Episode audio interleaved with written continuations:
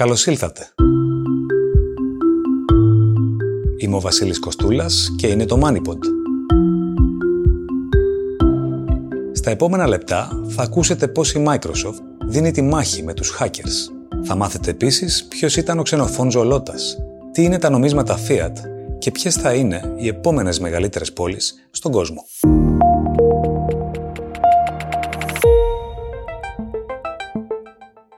43 τρισεκατομμύρια. Αυτό κι αν είναι νούμερο. Τόσα είναι τα σήματα που λαμβάνει κάθε μέρα η Microsoft για ύποπτες κινήσεις που ενδέχεται να αποτελούν σημάδι κυβερνοεπίθεσης στα Windows. Το MoneyPod φιλοξενεί την αντιπρόεδρο της Microsoft, celebrity στα θέματα κυβερνοασφάλειας, Βασού Τζακάλ, Έχω την ιδιαίτερη τιμή να συνεργάζομαι με περισσότερα από 8.500 άτομα που είναι η ομάδα ασφάλειας στη Microsoft. Επενδύουμε 20 δισεκατομμύρια δολάρια μέσα στα επόμενα 5 χρόνια. Είναι κάτι που ξεκίνησε πέρυσι, άρα μιλάμε για 4 δισεκατομμύρια δολάρια τον χρόνο. Ω εκ τούτου υπάρχουν ορισμένες συναρπαστικές καινοτομίες που είναι στα σκαριά από την πλευρά μας. Και τι εννοούμε όταν μιλάμε για κυβερνοέγκλημα; Για πολύ καιρό το κυβερνοέγκλημα ήταν κυρίως υπόθεση μιας αλυσίδας κατασκοπίας στον κυβερνοχώρο. Κράτος εναντίον κράτους, κυβέρνηση εναντίον κυβέρνησης. Ε, λοιπόν όχι πια. Στην πορεία η κυβερνοασφάλεια εξελίχθηκε και μετατράπηκε από μια συζήτηση στο παρασκήνιο σε μια συζήτηση στην αίθουσα συνεδριάσεων. Το κυβερνοέγκλημα με οικονομικά κίνητρα, το ransomware, αυξάνεται πλέον ραγδαία. Είναι αληθινό και ευδοκιμή. Στην πραγματικότητα, ένας νέος κόσμος γεννιέται. Μια ολόκληρη βιομηχανία εγκλήματος στην ψηφιακή σφαίρα, που οδηγεί σε μετασχηματισμούς και πολιτικές με χμή τα μέτρα αυτοπροστασίας. Τα στατιστικά είναι αμήλικτα. Βλέπαμε 571 επιθέσεις ανά δευτερόλεπτο πέρυσι. Για φέτος, τον Ιούλιο, δημοσιεύσαμε νέο αριθμό, 921 επιθέσεις ανά δευτερόλεπτο. Πριν από έναν μήνα έλαβα ανανεωμένο αριθμό από την ερευνητική μας ομάδα. 1.287 επιθέσεις ανά δευτερόλεπτο. Μιλάμε για αύξηση 120% μέσα σε έναν χρόνο. Αυτό το κύμα των επιθέσεων που έρχονται αυξάνεται απολύτως. Η συχνότερη μορφή απάτης σχετίζεται με την υποκλοπή των κωδικών μας. Τουλάχιστον το 90% των κυβερνοεπιθέσεων που έχουν επιτυχία αφορούν ακριβώς αυτό. Επιτίδη χρησιμοποιούν κακόβουλα λογισμικά για να αποκτήσουν πρόσβαση στα δεδομένα ενός οργανισμού, μιας επιχείρησης ή ενός απλού χρήστη. Μπορεί να είναι ένα απλό, ψεύτικο link, στο οποίο αφελώς θα κάνουμε κλικ. Έτσι, οι hackers κρυπτογραφούν τα δεδομένα μας, όποια και αν είναι αυτά. Μας αφαιρούν την πρόσβαση και ζητούν χρήματα για να παραδώσουν το κλειδί. Το άλλο στοιχείο που παρατηρούμε είναι ότι συρρυκνώνεται ο χρόνος που απαιτείται. Κάποτε χρειάζονταν εβδομάδες ή και μήνες προκειμένου ο εισβολέας να αποκτήσει πρόσβαση, για παράδειγμα, στα εισερχόμενα μηνύματα ενός χρήστη. Αυτό που βλέπουμε τώρα είναι ότι απαιτούνται κατά μέσο όρο μόλις 72 λεπτά από τη στιγμή που ένας χρήστης κάνει κλικ σε κάποιον σύνδεσμο ηλεκτρονικού ψαρέματος μέχρι τη στιγμή που τελικά ο εισβολέας αποκτά πρόσβαση στον λογαριασμό του. Αυτό είναι λιγότερο από δύο ώρες. Με άλλα λόγια, μια ομάδα κυβερνοάμυνας έχει τώρα λιγότερο από δύο ώρες για να διαχειριστεί την κατάσταση.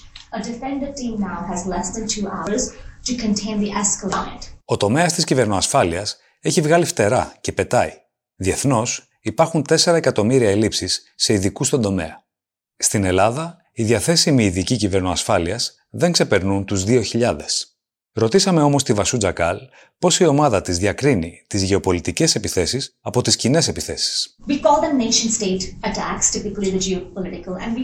Τις ονομάζουμε επιθέσεις εθνών κρατών, συνήθως γεωπολιτικές. Παρακολουθούμε τις κινήσεις των απειλητικών ομάδων. Στην αρχή, όταν ξεκινάμε να εξετάζουμε τις επιθέσεις, δεν ξέρουμε αμέσως αν πρόκειται για έθνος κράτος ή για ransomware. Χρειάζεται να προηγηθεί η δουλειά με τη διαδικασία να περνά από πολλά στάδια. Το πρώτο στάδιο το ονομάζουμε στάδιο DEV, όπου διερευνούμε τι ακριβώς και από ποιον συμβαίνει. Στη συνέχεια αναθέτουμε μια ομάδα προγραμματιστών και καθώς η επίθεση οριμάζει, οριμάζει και η δική μας ανάλυση. Κάποια στιγμή φτάνουμε στο σημείο που αποκτάμε εικόνα. Είναι κάτι που συμβαίνει σε φάσεις όσο αντλούμε πληροφορίες για την επίθεση.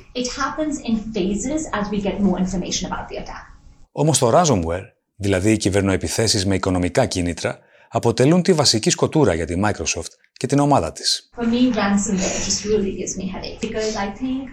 Το ransomware μας προκαλεί πραγματικά πονοκέφαλο. Είναι μια τεράστια οικονομία αυτή τη στιγμή. Είναι δύσκολο να την παρακολουθήσεις και επεκτείνεται και επηρεάζει όλους, τους πάντες. Από τους πιο ευάλωτους, όπως τη γιαγιά μου, σωστά ακούσατε, τις θείες και τους θείους μου.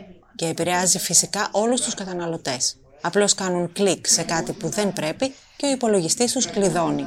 Είναι άνθρωποι που δεν ξέρουν πώς να χρησιμοποιούν την τεχνολογία.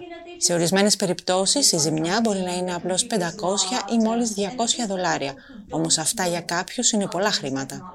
Το ransomware κυνηγά τους πιο ευάλωτους χρήστες και γι' αυτό είναι ένας μεγάλος πονοκέφαλος για εμένα.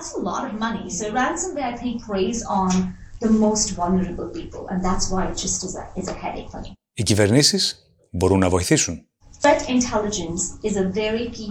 Οι υπηρεσίες πληροφοριών είναι ένα πολύ βασικό κομμάτι για την ασφάλεια στον κυβερνοχώρο. Όσο περισσότερες πληροφορίες μοιραζόμαστε μεταξύ του ιδιωτικού και του δημόσιου τομέα, είναι πολύτιμο. Είναι επίσης σημαντικές οι πρακτικές κυβερνοασφάλειας. Είμαι πολύ περήφανη για το έργο της κυβέρνησης Biden σε αυτό το επίπεδο με αντίστοιχο εκτελεστικό διάταγμα στο οποίο είχε τη δική του συμβολή ο δικός μας CEO, ο CEO της Microsoft. Πήγαμε στο Λευκό Οίκο και κάναμε τη δέσμευση για τα 20 δισεκατομμύρια δολάρια. Οι κυβερνήσεις μπορούν να διαδραματίσουν σπουδαίο ρόλο όσον αφορά το ρυθμιστικό πλαίσιο, τις πολιτικές και τις κατευθυντήριες γραμμές για την ασφάλεια στον κυβερνοχώρο. Στην Ευρωπαϊκή Ένωση εκδόθηκε πολύ πρόσφατα οδηγία η οποία προβλέπει κανόνες αλλά και χρηματοδοτήσεις στον τομέα της κυβερνοασφάλειας. Από το 2023, το νέο πλαίσιο οθεί τα κράτη-μέλη να λάβουν μέτρα προστασίας σε κρίσιμες υποδομές τους, ορίζοντας μίνιμουμ προδιαγραφές. Ένα πρώτο βήμα μπροστά σε έναν ασύμετρο πόλεμο. Είναι ένας ασύμετρος πόλεμος αυτό που αντιμετωπίζουμε και πιστεύω, έχω πολλές ελπίδες, ότι οι υπερασπιστές των συστημάτων και φυσικά η Microsoft μπορούν να αλλάξουν την εξίσωση στον τομέα της κυβερνοασφάλειας. Σε έναν βαθμό ήδη συμβαίνει. Όπως μας είπε η αντιπρόεδρος του τεχνολογικού κολοσσού, μόνο τον τελευταίο χρόνο η Microsoft απέτρεψε ούτε λίγο ούτε πολύ 70 δισεκατομμύρια επιθέσεις που θα μπορούσαν κάλλιστα να επιφέρουν μικρή ή μεγάλη ζημιά στους χρήστες των Windows. Ιστορία Οικονομολόγος και ακαδημαϊκός, διοικητής της Τράπεζας της Ελλάδος, Υπουργός Οικονομικών και Πρωθυπουργός. Όλα αυτά ήταν ο Ξενοφών Ζολότας, ιστορική φυσιογνωμία διεθνούς βεληνικούς. Το 1957 και το 1959 στις αντίστοιχες αιτήσεις συνόδους του Διεθνούς Νομισματικού Ταμείου στην Ουάσιγκτον, εκφώνησε ενώπιον του Διεθνούς Ακροατηρίου δύο αντίστοιχες ομιλίες που ξεχώρισαν. Το χαρακτηριστικό τους ήταν ότι βασίστηκαν αποκλειστικά σε αγγλικές λέξεις που όμως προέρχονταν από ελληνικές ρίζες. Ήθελε έτσι να καταδείξει τον πλούτο της ελληνικής γλώσσας ως τεκμήριο του ελληνικού πολιτισμού. Με το διανοητικό αυτό παιχνίδι έκανε εντύπωση και κατάφερε να τραβήξει τα βλέμματα της διεθνούς κοινότητας για λογαριασμό της Ελλάδας, η οποία είχε πρόσφατα εξέλθει από έναν καταστροφικό εμφύλιο πόλεμο. Απολογούμε που σας τυράννησα με την ελληνική φρασιολογία μου. Στον επίλογό μου δίνω έμφαση στην ευλογία μου προς τους φιλόξενους αυτόχθονες αυτής της κοσμοπολίτικης Μητρόπολης, καθώς και το εγκόμιό μου προς εσάς, κύριοι στενογράφοι. Λίγα χρόνια μετά, το 1960, ο Ξενοφών Ζολότας υπήρξε μέλος της ομάδας των τεσσάρων σοφών που μετασχημάτισαν τον Οργανισμό Ευρωπαϊκής Οικονομικής Συνεργασίας σε Οργανισμό Οικονομικής Συνεργασίας και Ανάπτυξης, που σήμερα γνωρίζουμε ως ΟΣΑ. Ο ίδιος κατέλαβε κορυφαίες θέσεις σε διεθνείς οικονομικούς οργανισμούς, όπως το Διεθνές Νομισματικό Ταμείο, ο Οργανισμός Ηνωμένων Εθνών, η Νομισματική Επιτροπή και η Οικονομική Επιτροπή της Ευρώπης. Ιδιαίτερη ήταν η συνεισφορά του ως κεντρικού τραπεζίτη της Ελλάδας, στη Συμφωνία Σύνθεσης Ελλάδα-ΣΕΟΚ το 1962, όταν η χώρα μας κατέστη το πρώτο συνδεδεμένο κράτος με την κοινότητα. Ο ξενοφών Ζολότας πέθανε τον Ιούνιο του 2004 σε ηλικία 100 ετών. Τι είναι τα νομίσματα Fiat? Τα νομίσματα Fiat είναι εκείνα που εκδίδονται από τις κυβερνήσεις. Δεν υποστηρίζονται από κάποιο φυσικό εμπόρευμα, όπως ο χρυσός ή το ασίμι, όπως συνέβαινε στο παρελθόν, αλλά από τις κυβερνήσεις που τα εκδίδουν. Κατ' επέκταση, η αξία ενός νομίσματος Fiat προκύπτει απλώς από τη σχέση μεταξύ προσφοράς και ζήτησης. καθώς και από τη σταθερότητα της κυβέρνησης που το εκδίδει. Ο όρος Fiat είναι λατινικός και σημαίνει «ας γίνει». Τα περισσότερα σύγχρονα νομίσματα είναι νομίσματα Fiat, συμπεριλαμβανομένων του Αμερικανικού δολαρίου και του ευρώ. Τα νομίσματα Fiat προσφέρουν στις κεντρικές τράπεζες τη δυνατότητα να ελέγχουν καλύτερα την οικονομία, αφού είναι σε θέση να ορίζουν το πόσο χρήμα τυπώνουν. Όμως εκτός από εργαλείο είναι και παγίδα, καθώς οι κυβερνήσεις μπορούν να παρεύουν υπερβολικά, οδηγώντας σε υπερβληθωρισμό. Και ονόν νοήτο. Το ήξερες; Τα τελευταία 70 χρόνια υπήρξε ραγδαία άνοδος των μεγαλοπόλεων, δηλαδή των αστικών περιοχών με τάση για πληθυσμό άνω των 10 εκατομμυρίων ανθρώπων, όσο μια Ελλάδα. Μέχρι το 2050 προβλέπεται ότι θα έχουμε πάνω από 40 τέτοιες πόλεις ανά την Ιφίλιο. Την κούρσα των νέων αφήξεων οδηγεί τον Ντάρε Σαλάμ στην Τανζανία με πρόβλεψη για πληθυσμό 16 εκατομμύρια ανθρώπους σε 25 χρόνια.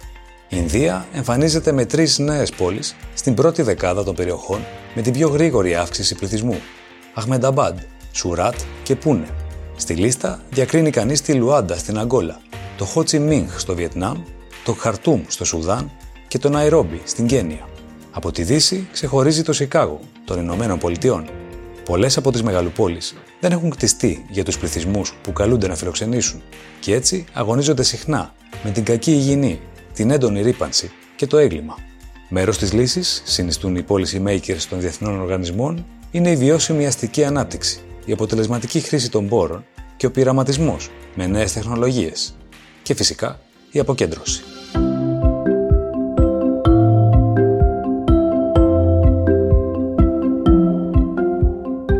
Ακούσατε το MoneyPod. Θα είμαστε ξανά μαζί σας μετά τις γιορτές. Μέχρι τότε ακολουθήστε μας στο Spotify, τα Apple ή τα Google Podcasts. Γεια και χαρά!